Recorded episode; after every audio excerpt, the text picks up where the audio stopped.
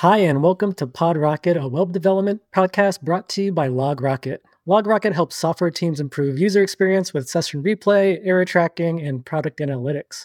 Try it free at logrocket.com. I'm Chris, and today we have Chris Coyier here to discuss modern CSS in real life. He's a co founder of CodePen, co host of the Shop Talk podcast and founder of CSS Tricks.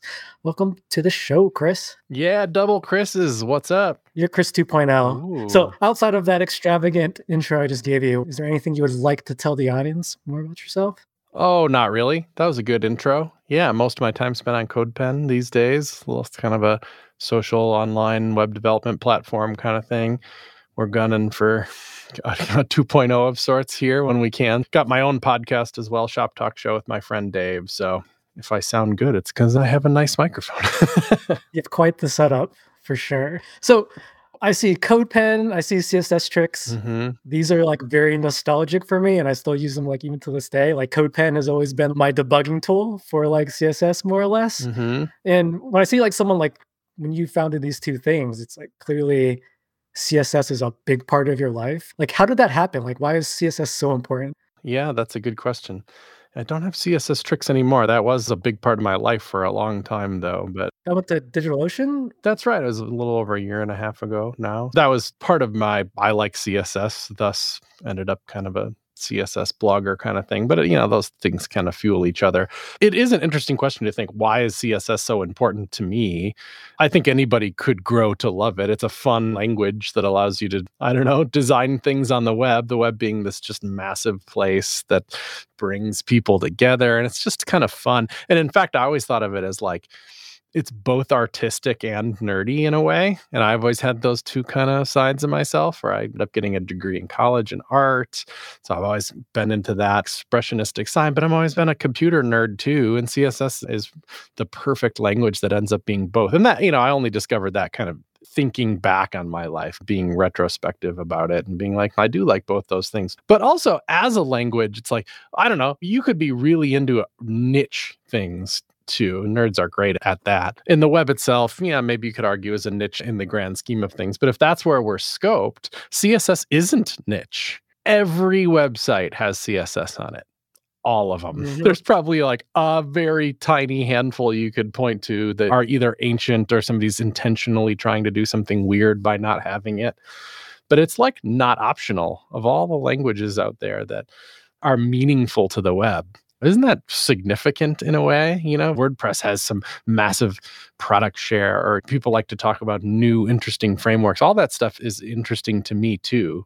But isn't it notable, do you think, that CSS is a part of all of them? Well, it's like you basically can't avoid it. No. Even if you have a love hate relationship, like it's always there. Like that family member you don't like, maybe at a holiday party, like you're just going to run into them and have to make it work. your it's your weird uncle or whatever. Yeah.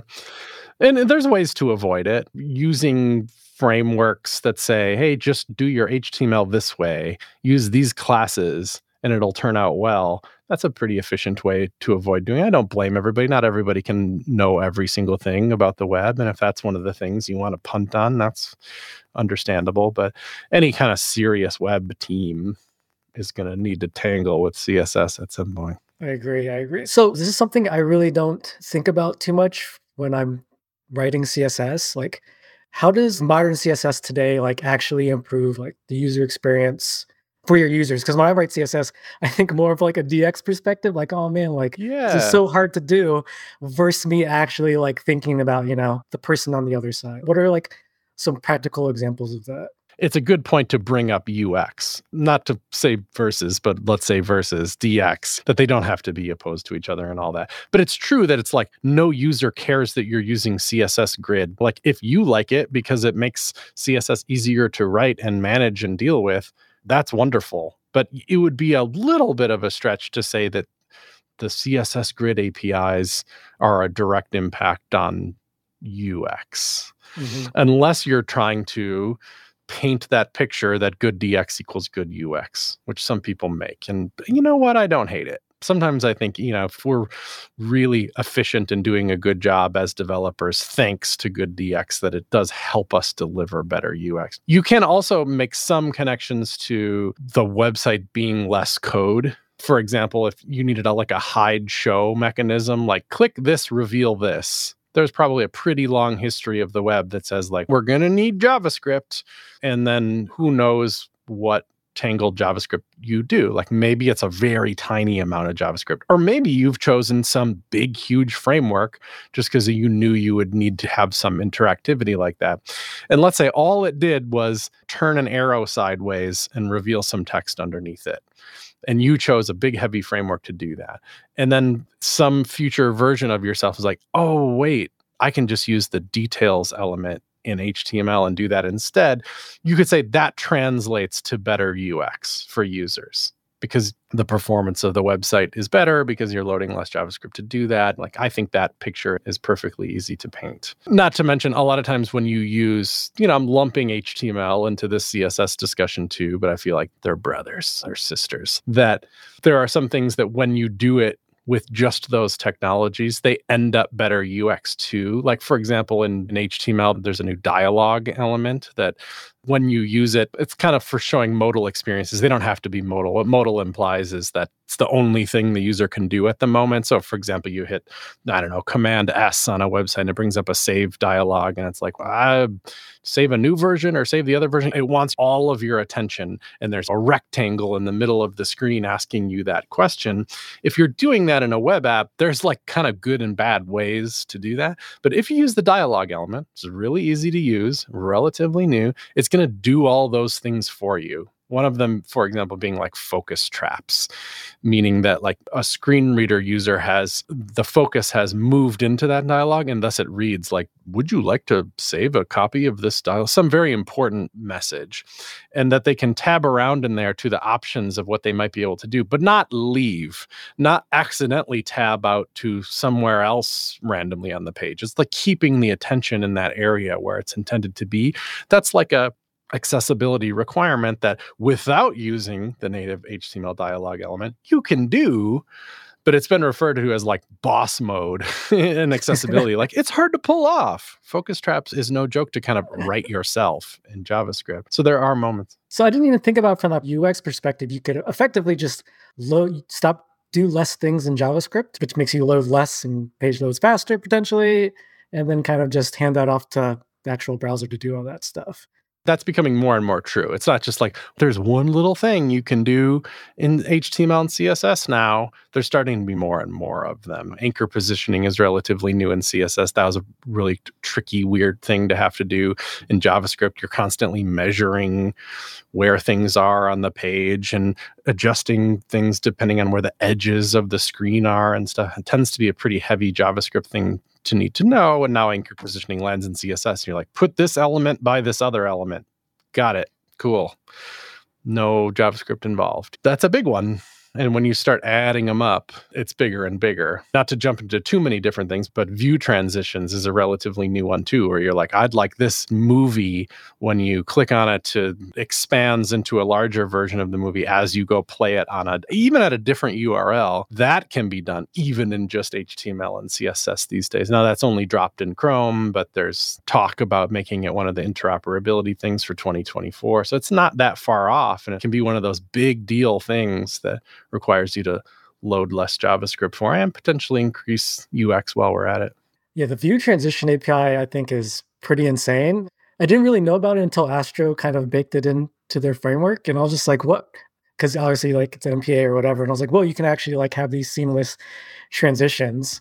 So is that kind of like the trend? Like you just think the browser is going to slowly kind of just inherit a lot of this complexity, and like you said with like the anchor positioning, like tethering elements together is like super annoying. Like tooltips is like yeah the bane of a lot of people's existence. You know, you're tracking the X and Y and making sure the tooltip is always like following and all that stuff. Yeah. That's the web platform at its best, I think. That's what they've always said that they wanted to do. There's this old phrase called pave the cow paths. And the idea was we see a lot of people are doing this That's the cows walking along a path, right? Like everybody's implementing their own tooltip library. Look, here's 10 of them right there. It's been implemented in React 15 times, and here's a Vue one, and Bootstrap's got it, and all this stuff. And they all do it on their own.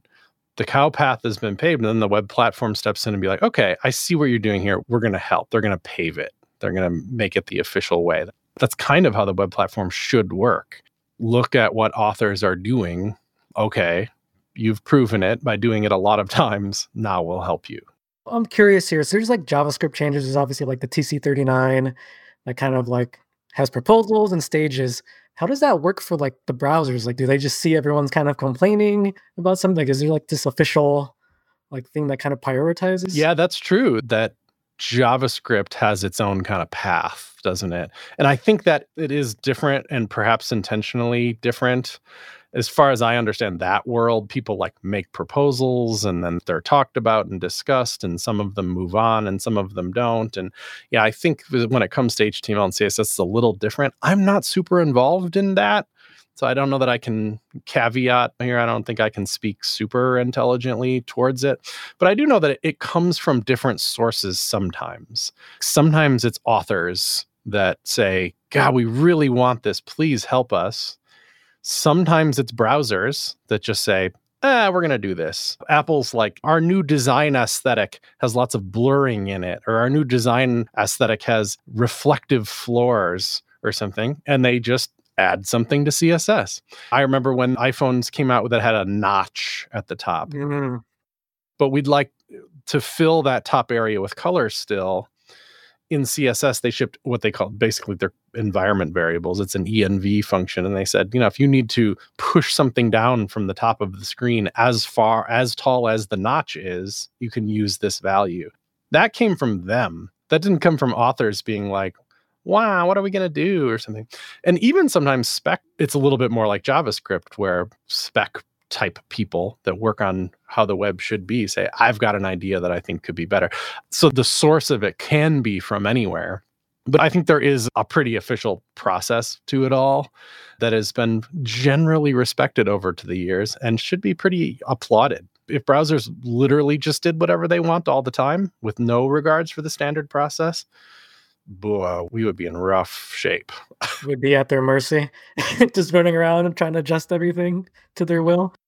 Yeah, and it's possible that some of them even win. Like if Chrome has a huge amount of share. So if they were the ones who went the most rogue and said, we're going to ship something every week, some change to the web platform, oh, it would just be a mess because a lot of developers would just choose to use those things and they would write code that didn't care if anybody that wasn't using those browsers could use it or not. I don't even know where we would end up. I hate to think about it because it would just be a real mess. I did want to segue into transitioning from like how we used to do things to the modern way to do certain things. Like for instance, like logical properties. Mm. I'm honestly not too familiar with it. I looked into it and it kind of confused me initially how some things are named. Yeah. So I was wondering if you can talk to that and like what are the benefits? I could probably do it pretty quickly. The logical property is the direction of the text flow on the page. It all starts with the text. So in English and Spanish and French and all, all these languages, it's top to bottom, left to right. So that left to right part is the inline direction. The top to bottom part is the block direction. Those key words is pretty much all you need to know inline direction and block direction. And if all you ever do is make English websites, you're talking left to right and top to bottom with those directions. So instead of writing margin right, you write margin inline end.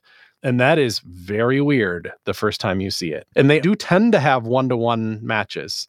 So you don't write padding top, you write padding block start.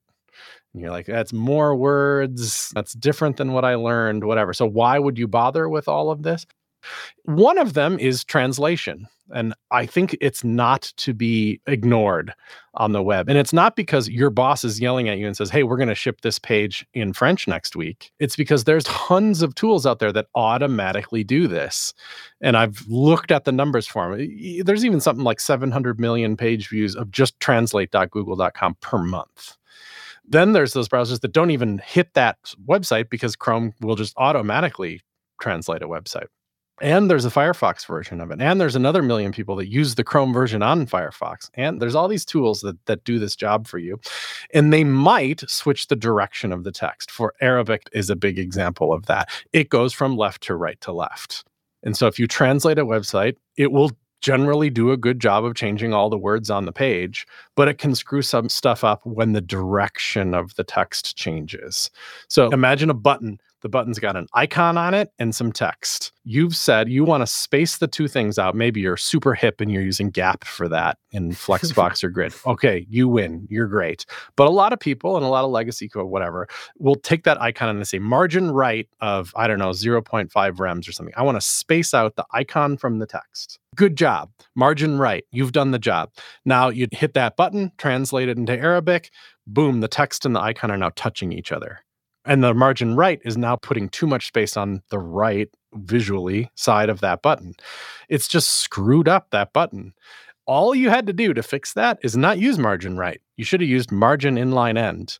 That way, when you translate the website, the margin is going to push the other way against that icon. As soon as the direction of the text changes, the direction of the margins and the paddings and every other property that uses logical properties does that. So all you had to do is use that different property. So if we all just were like, you know what, I'll just use those instead. When you go to translate the website, then which people are going to do because hundreds and hundreds of millions of page views do that, they just get a better experience when they do it. Isn't that just nice? It's just an easier thing to do. And as soon as you switch your mental model to it, everybody out here has switched their mental model on some things. When you learn Flexbox for the first time, it was weird at first and then you're like eh, now my brain kind of thinks ah, i can line up boxes like that okay you shed the old model and you let the new model in your brain it's possible to do that with logical properties too you shed your old way of thinking about properties welcome in the new one which are largely just different names and you get better outcomes. Fits with the grain of the web in a way. Also the argument can be made you know how naming is hard and naming matters and it, like it's a little another bit of an abstract concept. Some of the words used in css have been kind of fixed up with logical properties and there's a little bit of like less weird things. There's like overflow x or something in css which means like oh in the horizontal direction. Mm-hmm that's fine. It's not like impossible to learn that. But another way to say it is overflow in the inline direction, overflow inline. So now there's the naming of CSS was just cleaned up a little bit while using that. So if you're learning CSS now, you'd probably learn it that way. And then the whole system of CSS just is a little more logical. So I think that's like what kind of tripped me up because like I've been doing CSS for a while, so I'm used to the X, Y. So c- to clarify my understanding, inline is X, block is Y. Pretty much, yeah that literally like confused me at first.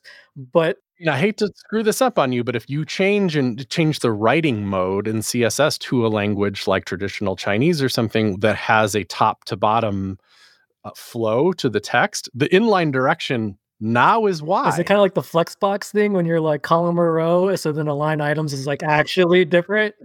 And I have to like remember that every time. yes, it's exactly like that.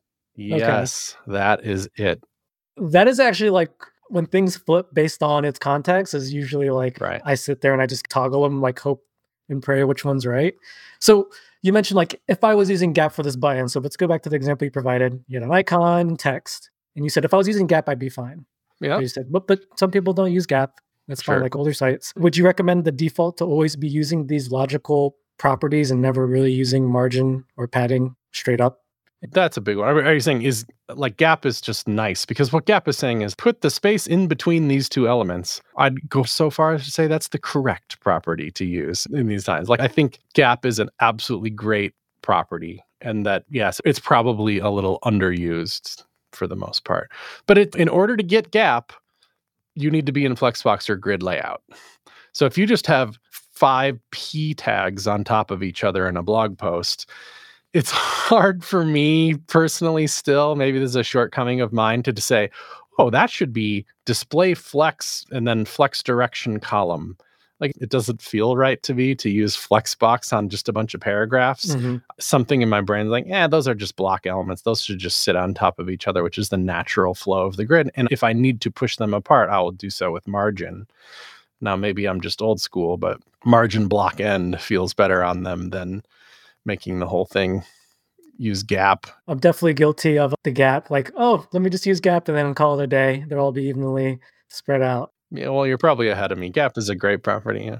So you mentioned like your enthusiasm around like CSS grid. And this is something I struggle with. It's like, what are the specific scenarios where you would pick CSS grid over like Flexbox? I feel like I just use Flexbox for everything. It's like my like Swiss Army knife, and I feel like I've been in so many situations where it hasn't let me down yet. Obviously, it probably depends on my layout. So I'm curious, like your take on this, like why you pick one over the other. I heard a good take on this the other day, and that, and it was about how sometimes there's a lot of overlap between lots of different web technologies, and the overlap isn't like a mistake. The overlap is on purpose so that there isn't gaps like if you made two layout mechanisms that were so different from each other that you might leave something accidentally in the middle that you can't do. And it's like the fact that they can do some of the same stuff i don't know it's an abstract way of thinking about it but it means that there aren't like layout gaps in between of something that you might want to be able to do. I'm exactly the opposite of you. I prefer to use grid and then kind of fall back to Flexbox. It just feels a little bit more natural to me in some way. There's just unique properties to both. Like mm-hmm. Flexbox mm-hmm. has a lot more natural wrapping. It's like if you're laying out things of like unknown size and you kind of intentionally don't care what size they are. Like it's a, I don't know, a menu and each item is just as long as the text of the menu item is and it's laying out horizontal that feels very flexboxy just let it be flexboxy. That's fine. Mm-hmm. But anytime you're, I'm thinking more about like more strict layout or something like a card component, or I'm trying to set an avatar next to some text or something like that. Mm-hmm. The chances of me being opinionated about how big that avatar is feels pretty big. You know, like that's a 150 pixel avatar, and I'm going to put it next to this big title over here. Mm-hmm. For me to set that up, I can do that from the parent level. From this div level, I can say this thing has two columns. The first one's 150 pixels, and the rest of them is just all the rest of the space on that. That feels good to me. Whereas in Flexbox, I can't do that from the parent. I have to like be like, okay, that first element has a flex basis of 150 pixels or something. The children are much more like a part of the layout story. In Flexbox, whereas Grid, I feel like I'm doing it all from the parent. I'm like setting up how I want the elements to fall onto that grid, and something about that feels good to me. Gotcha. So then let's take it further. So there's subgrid, right? Hmm. Yeah, there's no sub flex boxes there. So how can you explain like this? How this simplifies the grid layout? And can you like provide like examples or situations? Yeah. Yeah, sure, I can. I've thought of like a recipe in the past where let's say you have this like kind of a cool looking design for a recipe that's got the title of the recipe and how long it takes to cook and an image of the thing that you're making and then steps. All those things and the cool looking layout is a grid and these things are placed in different places on the grid. The fact that each step is a list item is already like, ah, oh, snap because if you make a grid and then you say, okay, the title is in this cell of the grid, the image is in this cell of the grid, I can't take one of those LIs, one of those list items, and say, you go into that cell of the grid. Mm-hmm. Because I can't, because the the parent, like the UL or the OL, is in the way. I can take the OL or the UL and put it into a cell of the grid, mm-hmm. But I can't pluck up one of those LIs and put it into a cell of the grid because it's not a direct child of the grid. It's one too deep in the DOM. That's kind of where subgrid comes in in a way. And it says, ah, it's not the world's best example of this because what I just described is like you kind of wish like you could erase the UL or the OL. And that's what display contents can do, which has recently gotten some improvements, which is nice. So that works out nicely subgrid kind of helps here, but subgrid isn't this massive big deal, mm-hmm. but it is nice. What it says is if I take, let's say it's that OL and place it somewhere on that grid, it can be display grid too. So hopefully everybody out there understands that. Like when you make a grid, any given cell of the grid can also be a grid. You can nest grids all the way down. You can have as many grids within grids as you want to. But you could say, I want that cell that I've already placed on a grid to be a grid too, but I don't want to like make new lines for the grid. Every time you make a grid, you got to say, what are the horizontal and vertical lines that make up that grid? And with subgrid, you can just punt on that and say, You know what I want those lines to be? The same as what the parents were. So if there's a line from the parent that happens to cut right through the middle of the thing, that's your grid line.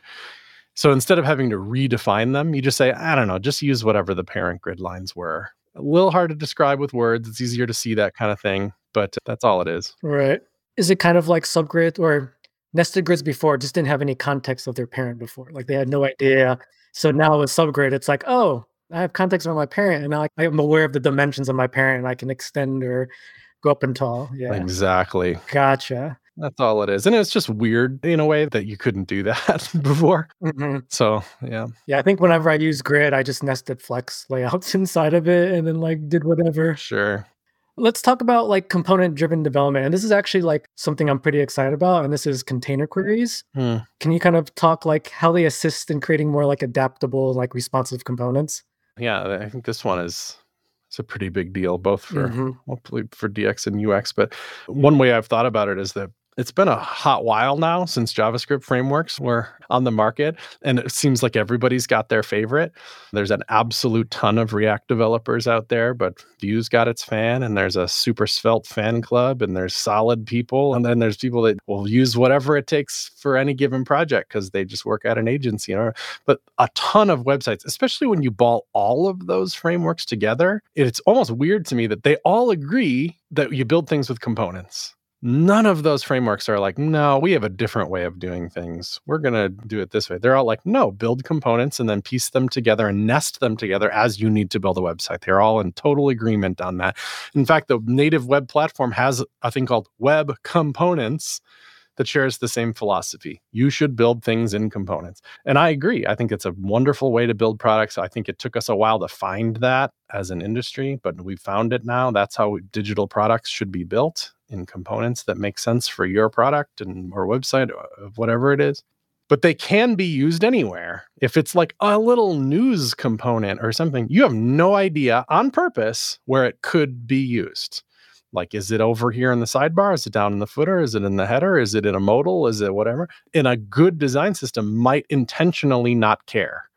Might be like, I don't know, it should just be designed so that wherever it gets plopped in and used, it will be fine. The fact that you don't know where it's going to be used is fascinating. It could be on the same screen that's, let's say, your browser window is open and it's right now it's 1752 pixels wide and the same component is appearing twice on there. One of them could be 800 pixels wide, and one of them could be 200 pixels wide. And it's the same component, it's just in two different places. That means you cannot rely on a at in CSS, an at media query to make design decisions about how that component looks because it's not a good proxy for that information. What is a good proxy is how big it is. And they're just until container queries, there was no way to know that information. You couldn't write code that said, hey, when this element is 200 pixels wide, I need you to have that flex box in that column direction. I need you to do that. The only way you could do that is exotic JavaScript that measured how large it was and then passed that information somehow, some way to CSS so that it could make that thing. That was it. And now that container queries arrived, they truly have arrived too. You can use them across Chrome, Safari, and Firefox, the big three. They're shipped. Please go ahead, use them. That is now easy to write. So rather than writing at media, you write at container and you do it. Now there's a little bit more to know, but not too much.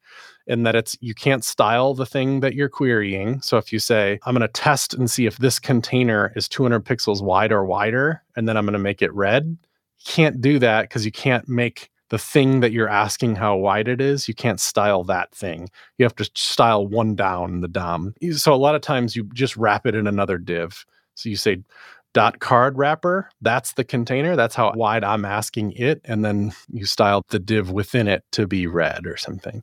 It's just a weird little quirk of how container queries work, but you always have to style down the DOM. You can't style the very thing that you're querying. Interesting. I didn't know about that. Like an example I run into all the time is like dashboards, right? You always have different tiles on your dashboard. And it was such a pain in my life. I made a lot of dashboards in my life where people can effectively resize the panels Right. To make the dashboard customizable. And you're just like, ah, I only know how wide the browser is. And it's like you have to use JavaScript to like use clientWidth or whatever. Yeah. That's such an extreme example. I wouldn't have blamed anybody for using JavaScript to do the job. It's mm-hmm. just cool that it's now in CSS and better and lighter and faster. And, uh, yeah, I have a demo that has like a, a, a calendar on it. And if you have a lot of room, you can show the columns Monday through Sunday and then like put little meetings and stuff on there and think of it as like a two-dimensional grid. But it only works when there's lots of horizontal space and really vertical space and you can write container queries in either direction. And then as it gets smaller and there's not enough room, it's like I got to give up on the two dimensional thing. I'm just going to smash it down into one column and I'm going to say Monday, Tuesday, Wednesday, Thursday vertically instead of horizontally. And it makes those choices based on the size of itself, essentially. Just like your dashboard components, you're like, I don't think I can get away with a plot chart here or whatever. It's just, there's just not enough room. I'm going to abort and do a line chart instead or something. Yeah. So this question's like, not really relevant to what we're talking about. Obviously, it's like CSS and all this stuff, but this is a place where I'm really ignorant in, and I'm very curious to kind of have you explain it to me. So you talked about like the sRGB color model and the need for color models like P3 and OKLCH. Honestly, those acronyms mean really nothing to me. So I'm curious, like, can you explain like why the sRGB color model became inadequate? Like for me, like I use sRGB like all the time. So I'm just curious, yeah, what am, what am I missing out on? I think that's a great place to start is the what am I missing rather than getting into the science of it at exactly. all. And what you're missing out on is just is colors that you can't represent any other way, which feels like a weird thing to say, but if you go back in history far enough, I think it is a little more obvious. Like you can imagine like a super old school video game or something or really early computers and you're like, they had 16 colors and there's a little guy swinging on a rope in Jungle Hunt or whatever. You can imagine that those developers coding those super old school video games obviously didn't have billions of colors to choose from. Like the programming languages that they had, it just wasn't available. But it's unavailable in two places in the language that they were writing, which was rooted on the monitors that they were displaying. And those two things move forward in time independently. So the first thing that happens is that new monitors are built, and those new monitors now can have hundreds of colors then the language needs to be adapted to make sure that it has some way of expressing what those hundreds of colors now are. So they just move in parallel a little bit and they don't move in sync necessarily. It's like why would we update the language if you know if the monitors aren't ready for it? Well, you probably should run ahead a little bit but that's happened to us now. So at one point, for example, hex codes got really popular as a way in the language to describe a color. Mm-hmm. And the sRGB color space was so big and so good that it covered all monitors for a super long time until it didn't. Until monitors started to be shipped that can show colors way outside of the sRGB color space. And it already happened under our feet. So if you have a pretty nice phone, pretty much any phone, but you imagine you bought the new iPhone or something and you take a picture of the sunset, that photo, when you're looking at on that screen, is totally not beholden to the sRGB color space. It is already way beyond that. And it looks freaking great on your phone, right? But if you use a color picker and grab a orange off of it or something, it's just some magic is going to happen that pulls it back down into the sRGB color space. And it's just going to be some lame, not bright and vibrant sunsetty color to it. That's just how color models work because they need to, because it can't just show nothing. Like that's just like a bad place for color to be. So there's mechanisms in place that pull colors back down into the, the spaces that they can do. So the web decides, hey, we better catch up let's make a new color space called P3 that's more capable of displaying the colors that are already being captured by things. Again, I want to throw up a flag and say I'm not like a super color guy. I'm sure I'm going to say dumb crap. I probably already have, but this is just my understanding of it. So, if you're going to use a hex code on the web, it's in the sRGB color space, and there's nothing you can do about that. It probably will never change. It will just be an sRGB forever. But in CSS, we're like, but I want access to those more vibrant colors. And you would be able to tell, even if you're not a designer, even if you're not a color guy, even if you're not whatever, if you look at a vibrant pink in the P3 color space and compare it to the most vibrant pink you can in the sRG color space, you'll say, wow. You'll say, holy crap, that's way pinker. it just is. Your monitor is just capable of displaying colors that are just way, and, and they're all up there in the vibrant space. There's no like black or black, there's no gray or gray. That's not in P3. P3 is all up. It's all brighter, more vibrant, greener greens, bluer blues. It's all in the extra wah category. So, how do you get a P3 color? You just need to use new CSS to get it. So, you mentioned OKLCH. That one's just been popular. I like it too. It's just one of the functions that gives you access to the colors that happen to be in P3. Now, this gets a little weirder in that the color space is P3, but the color model is LCH in that case. And they're just like the space is like all the possible colors, and the model is how mathematically they choose to design the model. And that's weird to think about.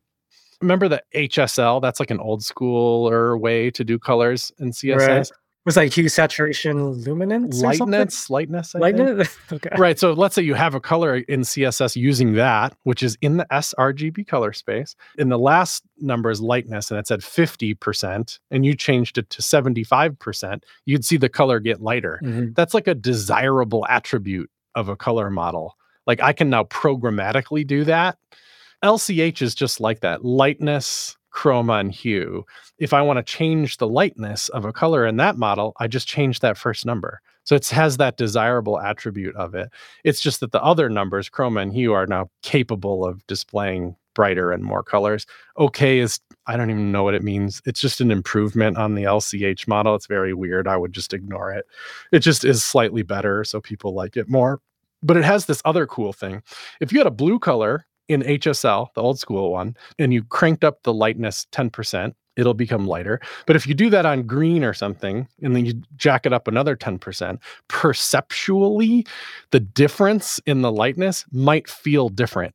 I know that's weird to think about, but it, you might just be like unhappy with how the green is and like the blue. And then you'd be like, crap, I guess I need to go up 13% or something mm-hmm. to get it to feel like they've both made about the same jump. With OKLCH, that's not the case. They just did epic amounts of research that if you take two colors, any two colors, and you jack up their lightness by 10%, they will feel 10% lighter both. That's important. That's very important. It is. It's just good. It's just a big deal. So not only do you get access to all these additional colors, but for design system work, the color model dis- behaves better. And then there's one more. It's that you can imagine like weird bumpy mountains. That's the color model that they've taken all these colors and mapped it to. And they extreme color nerds made that model on purpose because in the 3D space that represents all those colors, in CSS, when you make a gradient, say, hey, make a gradient from red to blue. The way that it does that is it just plots a line in math from one color to the other color a straight line. Different color models, that line goes through different crap. In sRGB, it has a really bad habit of going through gray on the way because there's this big ball of gray in the middle you can imagine a color wheel where the vibrant stuff's on the outside and the gray's in the middle it has a bad habit of going through gray so a lot of the gradients in rgb not all of them but a lot of them just look worse because they desaturate in the middle of a gradient Whereas in these other models, and OKLCH is okay I prefer lab. That's another one of these fancy. The way gradients look is just way more natural. Like you, we can look at a gradient going from red to blue, and you can be like, yeah, that looks about right. It looks about how your brain thinks those two colors should go between each other. And then you like go look at an sRGB, and you're like, ooh, why did you do that? That's weird. So now that's a new thing in CSS you can do is you can say, hey, do a gradient, do it from red to blue, but do it in the lab color model because it's just going to do another job. It's just an additional thing you can pass the gradient function that says what color space to do it in. And it just looks better. So like today I learned that I am missing out on a lot of things and I need to check those out because I think the, the example that really clicked for me is like if you take a picture of a sunset, it just looks yeah like it looks, right? I'm like, okay, I didn't haven't really thought about it like in that space. So I think that makes like so much more sense. Well, here there's, there's one more then that's not different, but it's going to be how things play out. There's been leaps forward on the web where the stuff of old looks old. Like remember before high density screens. Mhm. And then there was a period where more and more and more people had monitors that had tighter pixels, you know, a higher density display.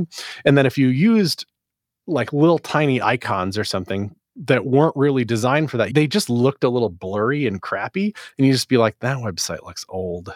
There's just like a little a feeling you had that's just like, ugh. You know, everything's blurry and bad. That might happen with colors on the web. As more and more websites take advantage of the new color spaces that are available to us, I think there's a chance that websites that aren't doing that look drab. They have this like, mm, uh oh, that's just a little old looking. I don't know if that will pan out exactly like that because it's a little more abstract. But you can tell, you know, designers have called it a secret weapon. If you're selling some bold yellow product, if you're using this incredible P3 yellow color like Panic that has done, they sell this cool gaming device that's yellow. Their website is bold and vibrant that it, it can affect you psychologically. Looking at that yellow website, you're like, man, that is exciting. I'm gonna buy it. Whatever I'm gonna buy it. Yeah. okay, awesome. I wanted to close this out on this last question. Let's talk about what trends do you anticipate in the world of modern CSS and how do you see it shaping the future of web development?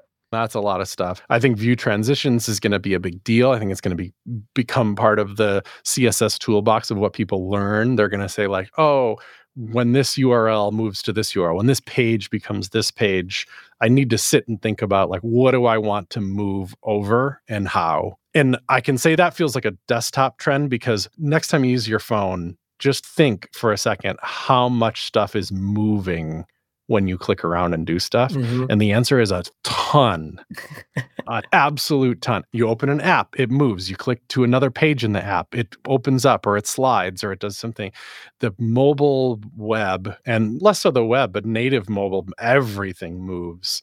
I think we're just going to see a lot more movie web in the future. And you got to be a little bit more careful on desktop because there's just a lot more screen real estate. Nobody wants Motion sickness. yeah, nobody wants 2000 pixels sliding all the way to the left. You'd be like, ah! So it'll be more subtle, but I think more and more that will just become the job of CSS is to think about which objects move and which objects don't and how I want that to work. And view transitions is going to power all that. Colors are going to get a lot more vibrant. Components already rule the web, but they're going to be more and more in that way. And they're generally going to be styled with component queries. I think it's probably possible that a website that's entirely built with components has only component queries in use on it. Now, that's important to think about too that we also have access to container units as part of container queries, which means that now I can do things like size the type inside of a component based on how big the component is. We've had access to viewport units in CSS, like make a rectangle that's as tall as the browser window is. Those same kind of units exist for container queries. How much is one height of this container? That's a CQB, I think. Container query in the block direction. A Oh. CQI is a container query unit in the inline size. See how we've connected it to logical properties too? That's awesome. I did not know about that. It's a good one for typography people. Cool. Anything else that you want to add to that list? I am pretty excited for the view transition stuff, though, for sure. I'm just saying, test it all out on CodePen.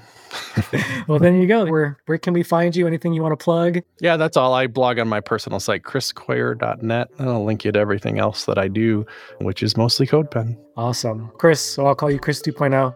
It was a pleasure talking to you. I've learned a lot. So thank you for coming on. My pleasure. Thanks for having me.